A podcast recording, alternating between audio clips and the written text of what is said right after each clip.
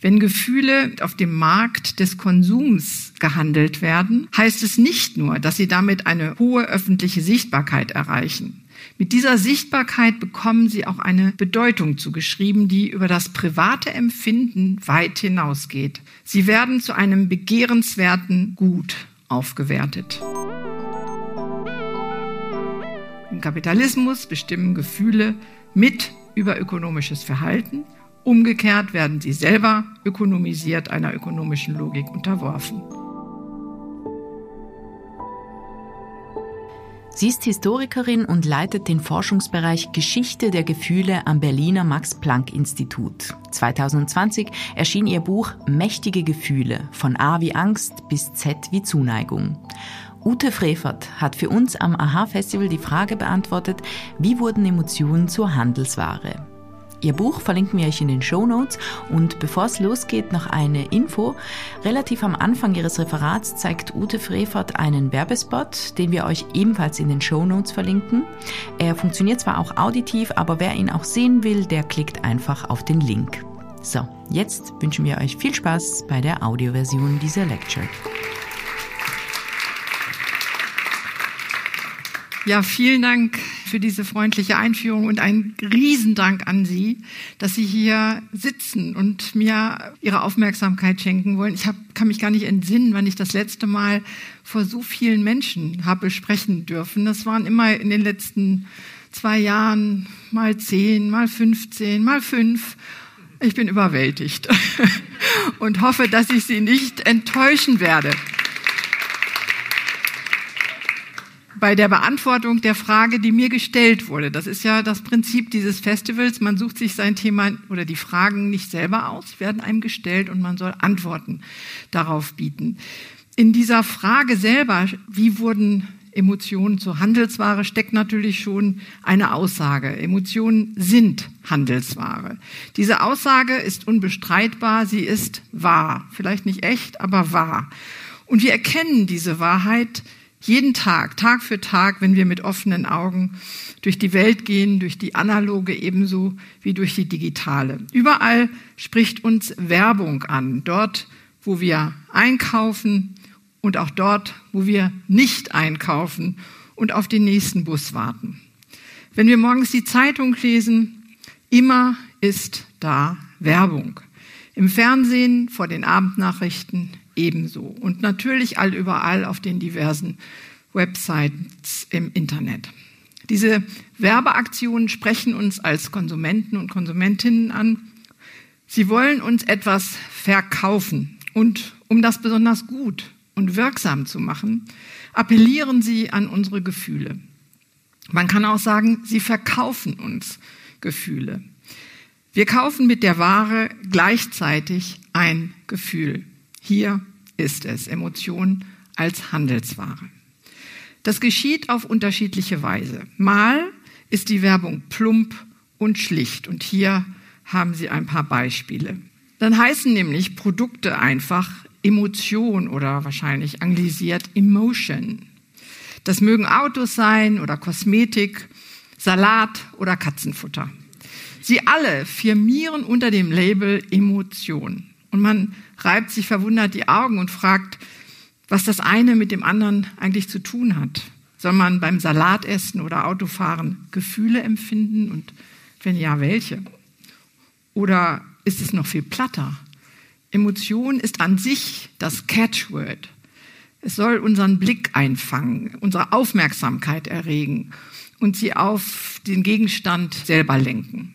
Und dann reibt man sich natürlich noch einmal die Augen und fragt sich, ob die angeblich Kreativen, die Werber und Werberinnen, tatsächlich so einfach gestrickt sind und eigentlich überhaupt nicht kreativ. Aber offenbar zahlt sich diese simple Strategie gut aus, sonst würden nicht immer mehr Produzenten darauf anspringen und ihr Zeug so an den Mann und an die Frau bringen. Aber es gibt auch subtilere, tatsächlich kreative Werbung, die nicht gleich mit der Tür ins Haus fällt und in der das Wort Gefühl oder Emotion selber nicht vorkommt. Dazu gehört zum Beispiel diese Werbung. Das ist kein Ring, heißt es auf der ganzseitigen Anzeige, sondern eine Liebeserklärung. Und die kann man auch gleich noch im Video besichtigen unter dem Motto Zwei Herzen, eine Liebe. Die Anzeige erschien zwei Wochen vor Weihnachten in der Frankfurter Allgemeinen Zeitung als Wink mit dem Zaunfall für all diejenigen, die vielleicht noch kein Geschenk für die Liebste hatten. Noch subtiler war die Werbung bei der Werbespot, den die Supermarktkette Penny im November 2021 schaltete. Das Video ging sofort viral und erfüllte damit seinen Zweck, Aufmerksamkeit für Penny zu erwerben.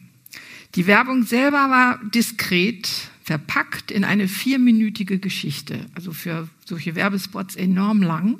Denn wir erzählen uns ja seit einiger Zeit immer zu, Geschichten hüllen alles in Narrative, also auch die Werbung. Diesen Filmclip möchte ich Ihnen jetzt kurz zeigen, auch wenn Sie vielleicht schon zu den vielen Millionen gehören, die ihn auf YouTube angeklickt und an Ihre Freunde weitergeleitet haben.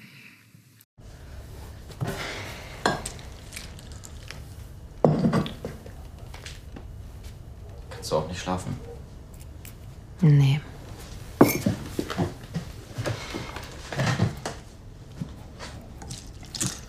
Was wünschst du dir eigentlich zu Weihnachten?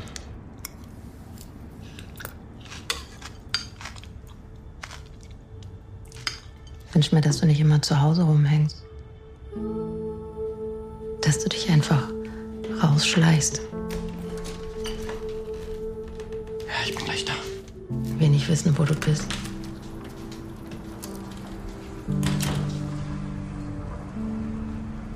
Ich wünsche mir, dass Papa dich abholen muss. Weil du viel zu viel getrunken hast.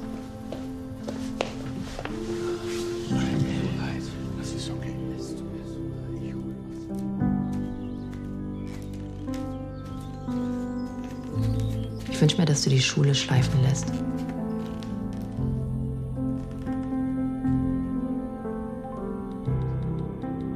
Weil dir alles andere wichtiger ist.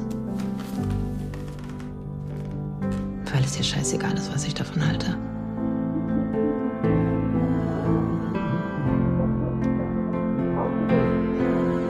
Ich wünsche mir, dass du hier heimlich eine Party feierst.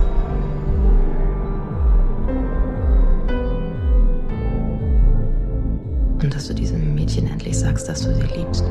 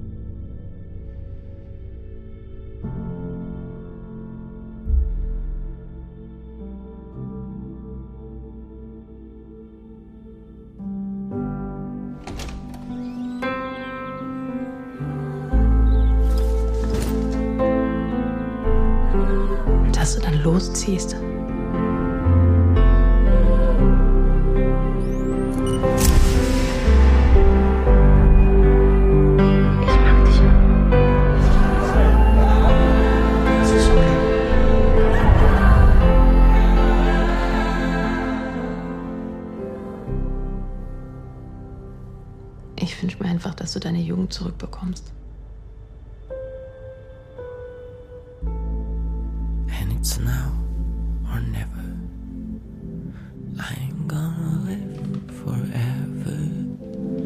I just wanna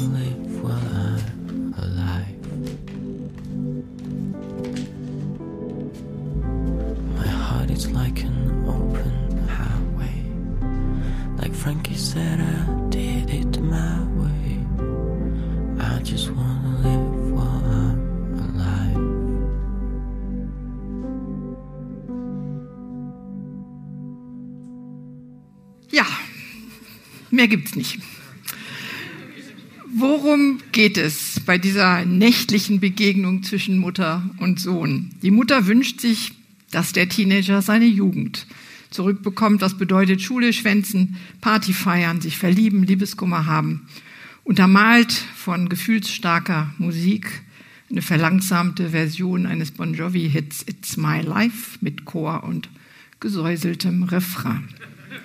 Das Video wurde innerhalb von vier Wochen, wie gesagt November letzten Jahres, fast 14 Millionen Mal geklickt, hatte fünfstellige Likes und sehr wenige Dislikes, sowie Kommentare in vierstelliger Höhe. Viele von Müttern, die schrieben, dass der Werbeclip sie zum Weinen gebracht hat. Bietet offenbar ein hohes Identifikationspotenzial und war anschlussfähig für breite Bevölkerungsschichten. Auch in der Querdenkerszene oder ich glaube in der Schweiz heißt es Schwurbler, äh, wurde es in den höchsten Tönen gelobt. Denn es ist interpretationsoffen. Wer dem Teenager seine Jugend genommen oder gestohlen hatte, bleibt unklar. Eine Fledermaus in Wuhan, das Coronavirus, das Maßnahmenpaket der Regierung, das Schwurbler auf die Palme bringt und Rechtsradikale auf die Straße. Auf jeden Fall war es ein voller Erfolg für Penny, das mit dieser Werbung etwas ganz Neues ausprobiert hat. Vorher lautete der Werbeslogan ganz knapp und ohne jedes Narrativ erstmal zu Penny. Diesmal gibt es, wie die Frankfurter Allgemeine titelte, Discount für Gefühle. Für Empathie mit Mutter und Sohn, für ein Nachempfinden ihrer Gefühle, der Frustration, der Traurigkeit, der Enttäuschung, und für eine Ahnung von den entgangenen, den vorenthaltenen Gefühlen, wie das Verliebtsein und der ihm folgende Kummer. Darüber rückt dann die Werbung ganz diskret in den Hintergrund. Nur im Abspann wird darauf hingewiesen, dass Penny offenbar 5000 Gutscheine verlost, mit denen Jugendliche sich ihre verpasste Jugend zurückholen können. Okay, das zum Einstieg ins Thema. Wir haben gesehen, dass Gefühle heute in der Tat Handelsware sind, dass sie als Werbemittel taugen, eine Kaufbotschaft transportieren, und zwar in mehrfacher Hinsicht. Zum einen werden Gefühle benutzt, um positive Aufmerksamkeit zu erzeugen für alle möglichen Produkte und Produzenten. Man erzählt eine emotionale Geschichte, die mit Produkt und Produzent nicht unbedingt etwas zu tun haben muss und präsentiert dann das Produkt und den Produzenten im warm goldenen Schein dieser Geschichte. Gefühle machen hier ein breit verständliches Identifikationsangebot. Jeder und jede kann sich in ihnen erkennen und sie sind sozusagen der, der mediale Angelhaken, an dem die Kundin, der Kunde an das Produkt, an das Unternehmen herangezogen wird. Zum anderen werden Gefühle direkt auf bestimmte Waren projiziert, wie beim Katzenfutter. Natürlich liebt jede Katzenbesitzerin ihre Katze und will, dass es ihr gut geht. Diese positive Emotion wird dann auf die Ware, das Futter übertragen und man legt es in den äh, Einkaufswagen. Das Futter wird Teil einer emotionalen Praxis. Ähm, wir können das die Emotionalisierung der Ware nennen. Auch der Ring des Juweliers als Liebeserklärung gedacht gehört in diese Sparte. Der Ring ist erst einmal nur ein Ring, aber in Verbindung mit Liebe wird er unendlich viel mehr. Das Gefühl steigert seinen Wert, seine Bedeutung und natürlich auch seinen Preis. Zugleich und drittens gewinnt das Gefühl selber einen materiellen Ausdruck oder auch eine materielle Verstärkung was wir als Kommerzialisierung der Gefühle äh, bezeichnen können, also Emotionalisierung der Ware versus Kommerzialisierung der Gefühle. Ohne diesen Ausdruck bleibt das Gefühl seltsam körperlos, unsichtbar. Was wäre eine Liebesbeziehung ohne Ring oder ohne Blumenstrauß oder ohne Katzenfutter?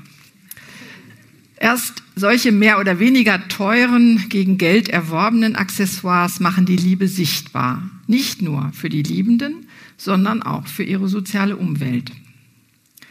Wir können aber den Begriff der Handelsware auch noch anders deuten. Wenn Gefühle, wie gezeigt, auf dem Markt des Konsums gehandelt werden, heißt es nicht nur, dass sie damit eine hohe öffentliche Sichtbarkeit erreichen. Mit dieser Sichtbarkeit bekommen sie auch eine Bedeutung zugeschrieben, die über das private Empfinden weit hinausgeht. Sie werden zu einem begehrenswerten Gut aufgewertet. Man möchte, um beim letzten Beispiel, dem Ring zu bleiben, Liebe erfahren, denn das scheint ja offenbar das schönste und wichtigste Gefühl zu sein, und kauft sich womöglich in Abwesenheit eines geeigneten Partners den Ring selber und steckt ihn sich an den Finger, um Teil dieser Liebeswelt zu sein und als solcher angesehen zu werden. Gefühle werden also kurz gesagt auf dem Konsummarkt verhandelt und gehandelt. Ihnen wird hier eine kulturelle und soziale Bedeutung zugeschrieben. Sie werden in dieser Bedeutung skaliert, getestet. Sie werden öffentlich und sozial nicht mehr privat. Auch das ist gemeint, wenn wir von Gefühlen als Handelsware sprechen. An dieser Stelle muss jetzt endlich der Name Eva Illus fallen. Sie wird heute selber hier auftreten und über Liebe sprechen. Und sie ist auch diejenige, die das Konzept des emotionalen Kapitalismus in die akademisch-politische Diskussion eingeführt hat. Emotionalen Kapitalismus definiert sie folgendermaßen. Der emotionale Kapitalismus ist eine Kultur, in der sich emotionale und ökonomische Diskurse und Praktiken gegenseitig formen, um so jene breite Bewegung hervorzubringen, die Affekte einerseits zu einem wesentlichen Bestandteil ökonomischen Verhaltens macht, andererseits aber auch das emotionale Leben, vor allem das der Mittelschichten, der Logik ökonomischer Beziehungen und Austauschprozesse unterwirft. Soziologen und Soziologinnen formulieren oft sehr abstrakt und verdichtet. Lassen Sie uns diesen langen Satz in seine einzelnen Aussagen, Historiker nicht natürlich, äh, in seine einzelnen Aussagen zerlegen. Erstens, es gibt emotionale und ökonomische Diskurse und Praktiken im Kapitalismus. Zweitens, beide sind miteinander verbunden und formen sich wechselseitig. Drittens, sie bringen eine breite Bewegung hervor. Gemeint ist damit keine soziale Bewegung, sondern eine Entwicklung, ein gesellschaftlicher Trend. Viertens, dieser Trend macht Gefühle, Affekte zu einem wesentlichen Teil ökonomischen Verhaltens. Und fünftens unterwirft er das emotionale Leben der Logik ökonomischer Beziehungen. Genau genommen wiederholen bzw. spezifizieren die drei letzten Punkte die beiden ersten, sodass wir den langen Satz verknappen können. Im Kapitalismus bestimmen Gefühle mit über ökonomisches Verhalten. Umgekehrt werden sie selber ökonomisiert einer ökonomischen Logik unterworfen. Für letzteres kann man den Begriff des emotionalen Kapitals heranziehen. Der bedeutet, dass Emotionen hier als eine Ressource begriffen werden, die investiert wird, die sich rentieren soll. Man möchte etwas zurückhaben für die Investition, für diese emotional, die, die, Invest, die Investition des Gefühls.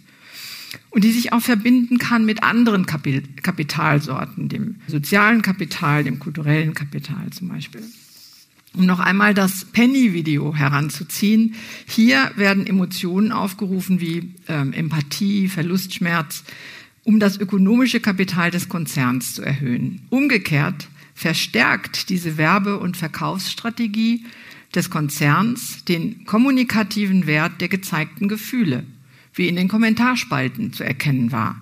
Mann bzw. Frau beteuert das Gleiche zu empfinden, bestärkt sich wechselseitig in dieser Empfindung, weist ihr einen hohen Stellenwert für die eigene Befindlichkeit und das eigene Handeln zu und benutzt sie unter Umständen sogar dazu, politisches Handeln zu motivieren, wie am Beispiel der Querdenker. Ich nenne das emotionale Ökonomie. Nicht im engen Sinne, dass wirtschaftliches Handeln von Gefühlen gesteuert wird, wie man von den Behavioral Economics lernen kann, sondern im weiten Sinne so, dass Gefühle selber einer Ökonomie folgen, dem Gesetz von Angebot und Nachfrage, der Möglichkeit gezielter Verknappung und Wertsteigerung, der Produktion und Produktivierung. Diese emotionale Ökonomie ist wie jede Ökonomie eine historische. Das heißt, sie ist nicht immer und nicht überall gleich. Sie entwickelt sich in Zeit, im Raum. Und damit ist sie verbunden mit und abhängig von äußeren Gegebenheiten, von einer bestimmten Ethik und Moral, von bestimmten Anreizsystemen politischer oder kultureller, religiöser Art, von bestimmten medialen Anordnungen und technologischen Möglichkeiten. Sie alle entscheiden mit darüber, wie Menschen mit Gefühlen umgehen, ob sie ihnen Raum geben, welchen Raum, wie viel Raum, welche Gefühle sie gut oder schlecht finden, in welchen Institutionen sie welche Gefühle zulassen und welche nicht. Mithilfe dieses Konzepts einer emotionalen Ökonomie lässt sich auch die Titelfrage beantworten. Wie wurden Gefühle zur Handelsware? Und ich möchte diese Antwort in fünf Schritten ähm, geben. Der erste Schritt besteht in einer Begriffsklärung. Was ist eine Handelsware? Vielleicht sagen Sie jetzt, mein Gott, darüber haben wir jetzt schon äh, 20 Minuten gesprochen. Äh, mit vielen Beispielen der Bewerbung und Vermarktung von Gefühlen. Das stimmt aber nur teilweise.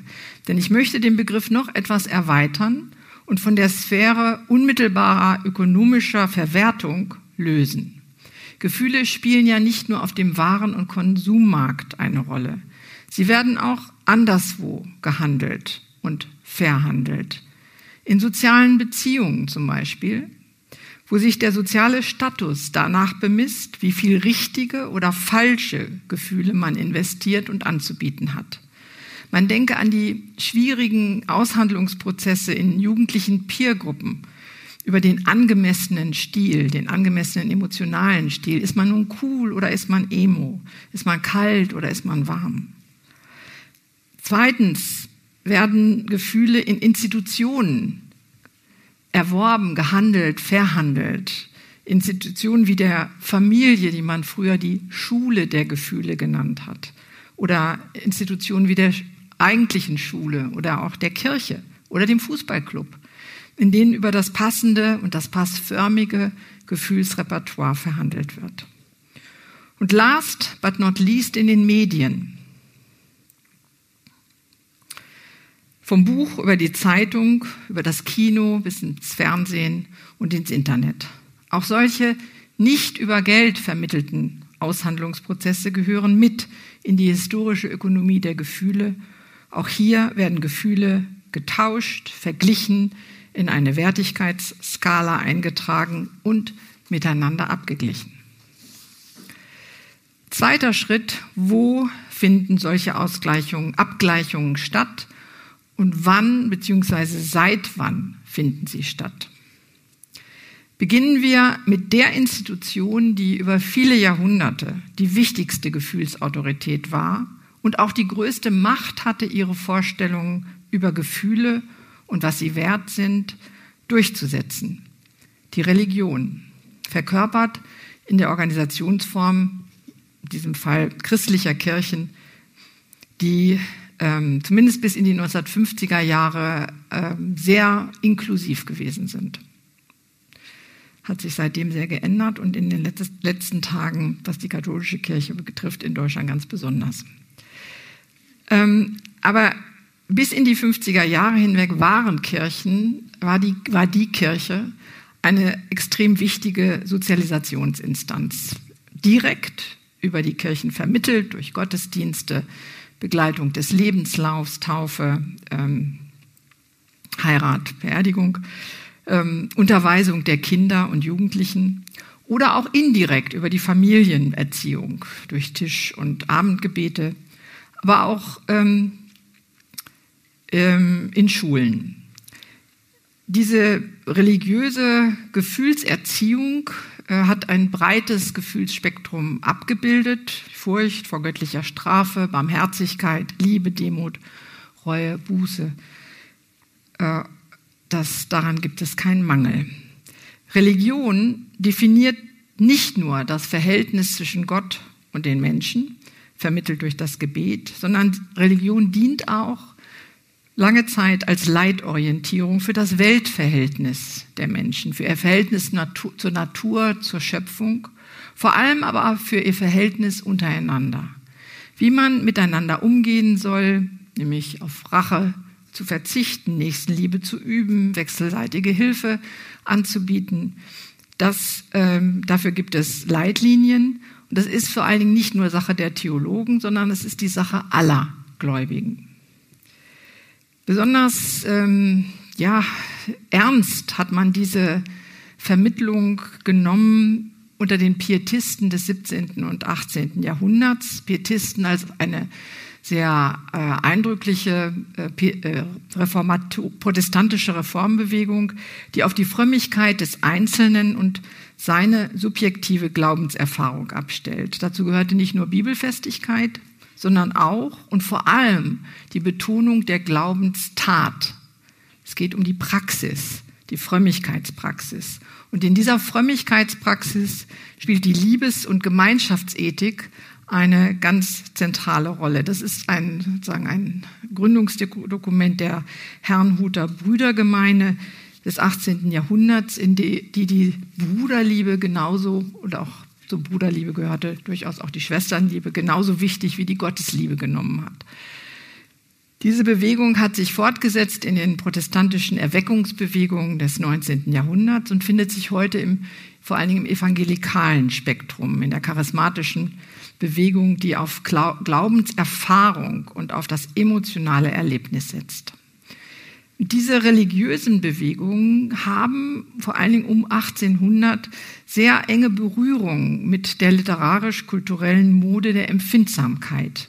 Und diese Mode der Empfindsamkeit ist mitnichten beschränkt auf äh, die Romane, die viele von Ihnen vielleicht noch kennen, ähm, Jean-Jacques Rousseau, La Nouvelle Éloise oder Johann Wolfgang Goethes Leiden des jungen Werther, sondern äh, es ist, sind nicht nur Romane, sondern es ist eine, eine richtige Verhaltenspraxis, die sich damals bildet, äh, zum Beispiel durch das gemeinschaftliche Lesen, in dem, der, in dem Gefühle ausgetauscht, reflektiert, besprochen werden. Äh, innerhalb dieses Gefühlsspektrums, was damals ähm, sagen, ausprobiert worden ist und sich ganz hoher Wertschätzung erfreut hat, wurden vor allen Dingen die Empathie, das sich einfühlen, das Mitempfinden, vor allen Dingen das Mitleiden ganz an die oberste Stelle gesetzt. Jetzt würde ich gerne noch was zur Kritik sagen, aber dafür habe ich keine Zeit mehr. Okay. Ähm, diese Bereitschaft und Fähigkeit zum Mitempfinden findet auch Ausdruck in der materiellen Kultur. Hier sind so ein paar Beispiele. Das Werther Porzellan, aber auch die Werther Kleidung mit der berühmten ähm, gelben Weste, den gelben Lederhosen und dem blauen Frack, in das sich, in das diese Kluft sich junge ähm, Männer gerne gewandelt haben. In Großbritannien äh, gibt es zur gleichen Zeit diese berühmten, berühmt gewordenen Medaillons äh, von Joshua ähm, Wedgwood, die sich äh, gegen die Sklaverei wenden. Ähm, aber es gehört dazu auch das sogenannte Cambrai oder Batist-Taschentuch. Ähm, ich kenne das noch aus meiner, aus meiner Kindheit, sozusagen aus meiner ja, Kindheit mehr als Jugendzeit. Dieses äh, Batist-Taschentuch musste immer zur Hand sein, äh, um sich die empfindsamen Tränen abzutropfen, abzutropfen. Mm, in den autobiografisch äh, gefärbten Aufzeichnungen der Gründerin der deutschen Frauenbewegung, Luise Otto, ähm, kann man lesen, dass man so um 1850, ich zitiere daraus kurz, das Taschentuch immer zur Hand hatte. Ob nun von Leinen oder Batist, es war mit einem sehr breiten Steppsaum versehen, im letzteren Falle mit Spitzen besetzt, später mit einer Kante über den Saum gestickt und stets so in der Hand getragen, dass die vier Zipfel desselben lose auseinanderfielen und fast die Straße berührten. Je tiefer dies geschah, je nobler war der Eindruck, den eine so ihr Taschentuch spazieren führende Dame hervorbrachte. Otto bemerkte auch, dass das anfangs riesige Taschentuch, Sie sehen es hier, allmählich kleiner wurde. Und sie schließt daran die etwas humorvoll gemeinte Frage, ob, Zitat, die Frauen sich das Weinen abgewöhnt haben, dass es nicht mehr Mode, nicht mehr zeitgemäß ist, ob sie keine Ursache mehr dazu haben, ob sie gesünder sind, Wir bezweifeln das eine wie das andere.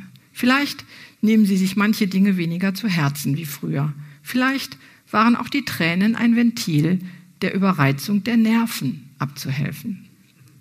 Ich finde das sehr interessant ähm, als zeitgenössische Reflexion darüber, was die Veränderung der materiellen Kultur, also hier die Größe der Taschentücher, mit den Gefühlen der Menschen, hier der Frauen zu tun hat. Solche Taschentücher hatten aber noch eine zweite emotionale Funktion. Sie übersetzten Liebe und Zuneigung. Luise Otto erinnert sich an die aufwendige Weißstickerei, die ungeheuer viel Aufmerksamkeit und Geduld erforderte. Zitat, man dachte eben dabei an die Mutter, die Freundin, den Geliebten, an diejenigen, welche diese mühsame Arbeit empfangen sollten. Man hoffte, durch ein solches Opfer, durch eine solche Anstrengung, seine Liebe zu beweisen.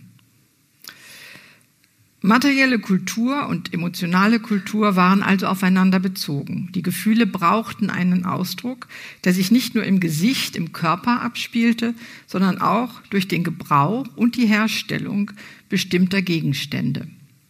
Das konnte der Wellendorfring sein, den wir am Anfang gesehen haben, oder auch das Miniaturbildchen, äh, das ein junges Mädchen für ihren Verlobten gestickt hatte und das er fortan in der Brieftasche trug. Diese Praxis verbreitet sich seit circa 1800 zunächst in den bürgerlichen Mittelschichten. Jetzt sind wir schon beim dritten Schritt meiner Antwort, nämlich wie verbreitet der Frage, wie verbreitet sich diese Gefühlspraxis und wie verbreitet sich das Gefühlswissen, das in diese Praxis eingeht. Einerseits wird dieses Wissen mündlich weitergegeben und die Praxis geteilt in der Familie, in der Schule, unter Freundinnen und Freunden. Und darüber haben wir als Historikerinnen und Historiker genügend schriftliche Quellen, Briefen, Briefe, Tagebücher, autobiografisches Material, um diese, diesen Prozess der, ähm, der Verbreitung zu rekonstruieren. Andererseits werden schriftliche Medien immer wichtiger. Also empfindsame Bücher, moralische Zeitschriften. Seit dem 20. Jahrhundert dann vor allen Dingen bewegte Bilder, Kino, Fernsehen mit einem hohen, Filme, ja klar, mit einem hohen Identifikationswert. Ein bis heute extrem beliebtes Genre sind Ratgeber. Also Selbsthilfeliteratur würden wir heute sagen, so wie Simplify Your Life, Beziehungsratgeber, Erziehungsratgeber, Managementratgeber, kein Ende, mit Millionen Auflagen. Ähm, nicht in allen, aber in den meisten dieser Ratgeber geht es um Gefühle. Das war schon bei Adolf von Knigge zu, der so dem fast sprichwörtlich gewordenen klassischen Ratgeber aus dem späten 18. Jahrhundert oder auch bei den Handbüchern des guten Tons, die seit der zweiten Hälfte des 19. Jahrhunderts erschienen, in immer neuen, der Zeit angepassten Auflagen. Jenseits dieser allgemeinen Ratgeber gab es dann noch ganz viele spezielle für junge katholische Männer, für junge katholische Frauen, für junge evangelische Männer, für junge evangelische Frauen, für Mütter, für Väter, für Liebespaare und so weiter. Also bis, bis heute ist diese Ratgeberkultur ähm, unglaublich populär. Ich selber bin groß geworden mit dem großen Mädchenbuch von Tag zu Tag. Das ist 1954 erstmals erschienen und 1996 in der, bereits in der 33. Auflage veröffentlicht. Das war meine Bibel. Also sollte man vielleicht nicht so analogisieren, aber es stimmt schon so. Ich habe mehr darin gelesen als in der Bibel äh, und habe alles daraus gelernt, von der Nagelpflege übers Briefe schreiben bis zum richtigen Schenken, natürlich ein Schenken mit Herz. Es waren äh, Kompendien, kann man sagen, Kompendien der Gefühlserziehung. Und es waren auch Vorgaben, es war normative Literatur über den Ausdruck angesagter Gefühle in bestimmten sozialen Konstellationen. Und auch in diesen Ratgebern finden wir, begegnen wir früh einer materiell kodierten Sprache der Gefühle. Das heißt einer Sprache, die sich körperexterner Hilfsmittel bedient. Ein schönes Beispiel sind Blumen. Sag es durch die Blume, Hat ja zwei Bedeutungen. Einerseits nimm die Blume als Aussage oder sage es zwischen den Zeilen, nicht direkt. Diese Blumensprache als Gefühlssprache hat eine sehr lange Tradition und sie übersetzt sich ähm, in ganz klare Anweisungen. Brennend, das ist jetzt ein Zitat aus dem guten Ton, aus dem späten 19. Jahrhundert, brennend rote Blumen zum Beispiel seien solche der feurigen Leidenschaft und gehören nicht der unbefangenen Jugend. Jede Farbe wird mit einem Gefühl assoziiert. Das können Sie raten. Rosenrot, ja, Liebe, Leidenschaft, ja. Grün, Hoffnung. Dunkelblau, ja, Treue. Und diese Kodierung der Farben gilt auch ähm, für bestimmte Blumensorten. Lilien äh, stehen für Unschuld und Sittenreinheit. Gänseblümchen, jetzt sind Sie wieder dran. Ja, also Gänseblümchen für Bescheidenheit, Rosen, klar, für Liebe, Kornblumen, Vertrauen. In Deutschland gibt es noch eine ganz andere Geschichte der Kornblume, aber dafür reicht die Zeit jetzt auch nicht. Ähm, das schon erwähnte Handbuch des guten Tuns aus dem 19. Jahrhundert warnt. Ein Strauß von duftlosen und farbenprangenden Blumen kann niemals ein warmes Gefühl ausdrücken. Es wird immer nur das Zeichen kühlerer Aufmerksamkeit, verehrender Höflichkeit sein können. So würde ein Strauß noch so vollendet schöner Chrysanthemen seitens eines Bräutigams für seine Braut unpassend sein. Hier wären nämlich Rosen angebracht. Im 20. Jahrhundert haben sich Floristen in das Ratgebergeschäft selber eingemischt. Ihr Geschäft, ein boomendes Geschäft, beruht in erster Linie auf der Vermarktung und Kommerzialisierung von Gefühlen. In Deutschland gibt jede Person pro Jahr mehr als 100 Euro für Blumen aus. Insgesamt macht die Branche 2020 einen Umsatz von 10 Milliarden Euro. Trotz Corona im Plus. Ein Fünftel dieser Summe entfällt auf Sträuße zum Muttertag und ein wachsender Anteil auf Sträuße zum Valentinstag. Beides, beide Tage, beide Anlässe sind übrigens unter tatkräftiger Mithilfe der Floristenverbände popularisiert worden. Und auch andere, das ist jetzt ist mir den, auf den Schreibtisch geflattert, unmittelbar bevor ich äh, hier nach Luzern gekommen bin, ein, ein, andere sind in dieses Geschäft mit Blumen alias Gefühlen eingestiegen. Galeria, ehemals Kaufhof, wirbt auf diese Weise für die Kauflust zum Valentinstag. Das sind alles, finde ich, sehr sprechende Beispiele für die Verfahren, die aus Gefühlen eine Handelsware machen. Wir haben eine lange Tradition philosophisch-ästhetischer Betrachtungen zu diesem Thema. Diese Tradition übersetzt sich in soziale Praktiken, das Geschenken von Blumen, wird angeleitet durch Ratgeber, wird kommerzialisiert durch Produzenten und Verkäufer, die zugleich selber ins Ratgeberfach einsteigen und immer wieder neue Gelegenheiten erfinden und propagieren, ihre Gefühlsware an den Mann und an die Frau zu bringen. Damit sind wir schon mitten im vierten Schritt, nämlich bei der Frage, wer sind eigentlich die Akteure, wer sind die treibenden Kräfte in diesen Verfahren? Ja, wir können natürlich ganz platt sagen, der Kapitalismus. Sprich, ein Wirtschaftssystem, das vor allem seit dem 19. Jahrhundert die Produktions- und Konsumstrukturen in Europa umgestaltet. Immer mehr wird immer billiger produziert und auf diese Weise für immer mehr Menschen konsumierbar. Beispiel Blumen. Die meisten Blumen werden importiert aus Afrika und Südamerika. Riesige Logistik äh, entwickelt sich drumher, Blumen, Großmärkte und so weiter.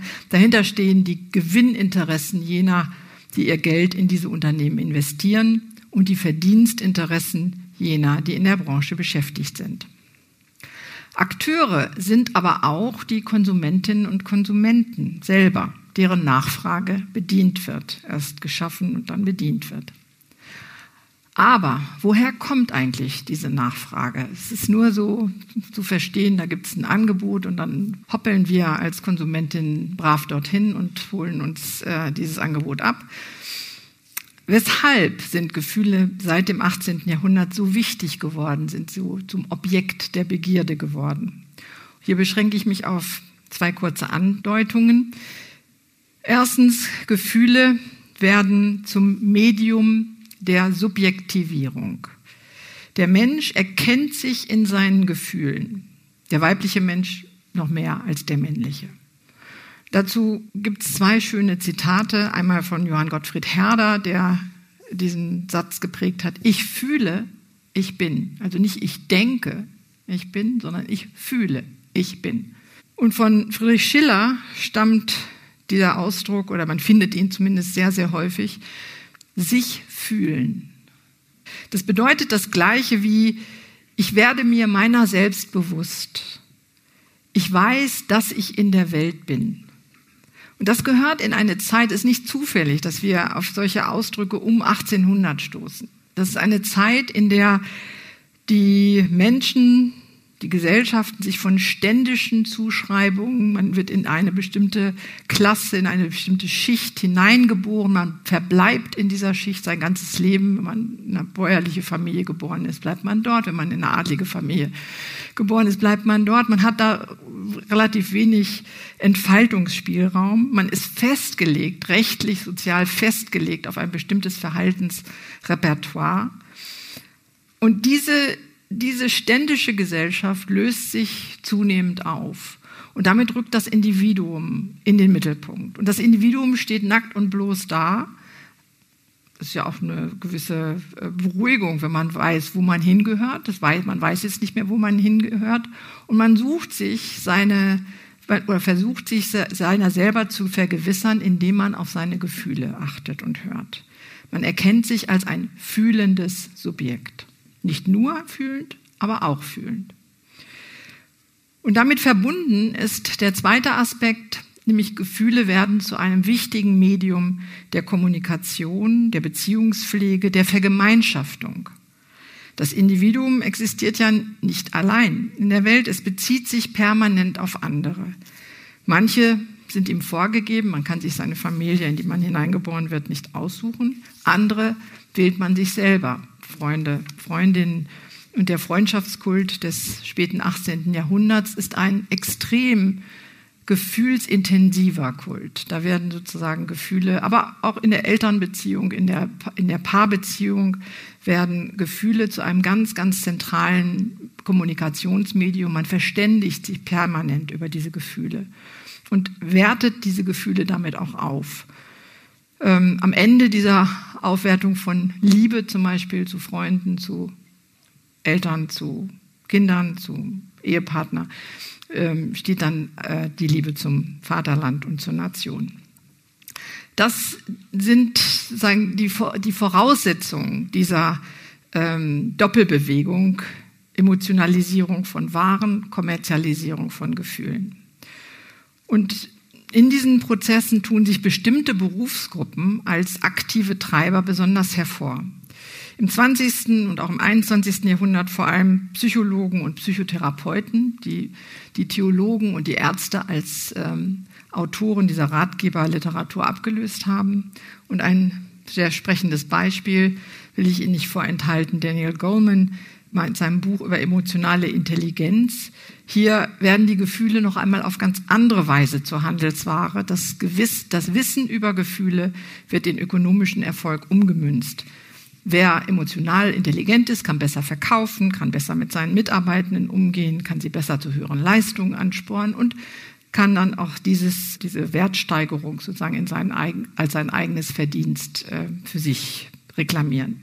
Dieses Buch 1995 erschienen, hat sich inzwischen fünf Millionen Mal verkauft, ist in 40 Sprachen übersetzt worden, stand eineinhalb Jahre lang auf der Bestsellerliste der New York Times, hat Trainings, Schulen, Kurse angeboten, ist ein reicher Mann geworden. Er gilt als äh, einer der the most important business thinkers weltweit.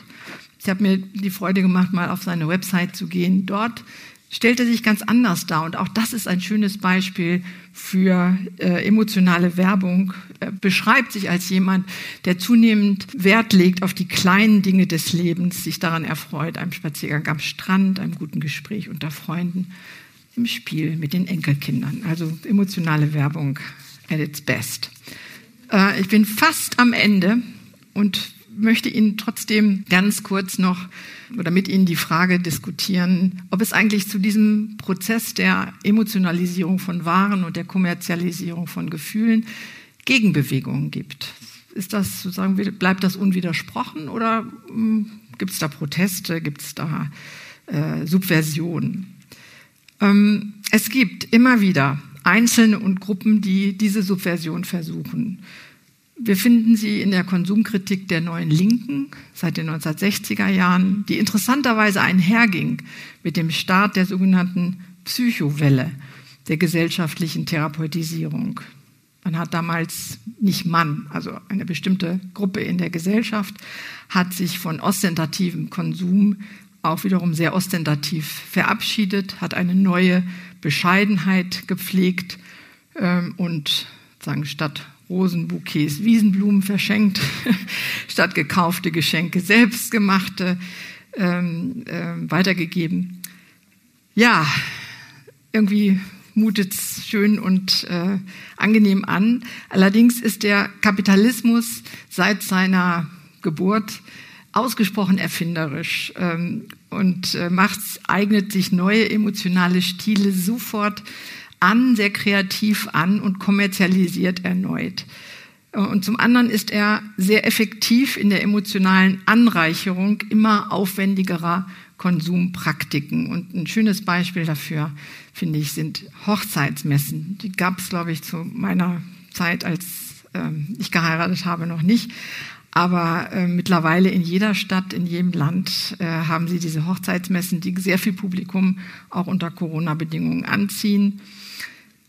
Drittens hat er, hat der Kapitalismus mit dem Imperativ der Selbstoptimierung, das muss jetzt auch noch fallen, dieses Stichwort, seit den 1990er Jahren einen neuen Impuls gegeben, gerade auch die Gefühle in diese Marketingstrategie der Selbstoptimierung einzubeziehen, nämlich Gefühle mit dem Versprechen auf Glück. Es gibt kein Wort, was so häufig, gerade jetzt auch auf Ratgebertiteln erscheint, wie Glück und Happiness.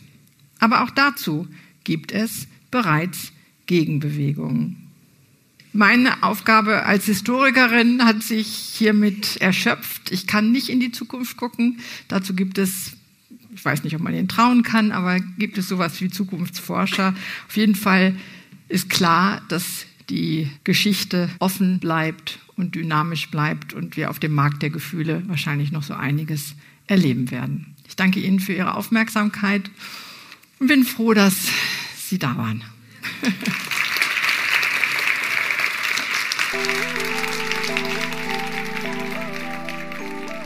Danke, dass du diese Podcast-Episode gehört hast. Ich hoffe, sie hat dir gefallen und du konntest etwas Neues erfahren und lernen. Und wenn du schon mal da bist, lass uns doch eine Bewertung oder ein paar Sternchen da. Das würde uns sehr helfen. Und wenn du mehr Vorträge vom AHA-Festival hören willst, abonniere diesen Podcast und folge uns auf Instagram und Facebook. Auch über Feedback freuen wir uns sehr. Schreib uns eine Mail an am.aha-festival.ch. Aha, ein Podcast für Wissen ist eine Zusammenarbeit von Christoph Fellmann und mir, Anna Matjaschewitsch. Mitproduziert und komponiert hat Nikola Milos Misic.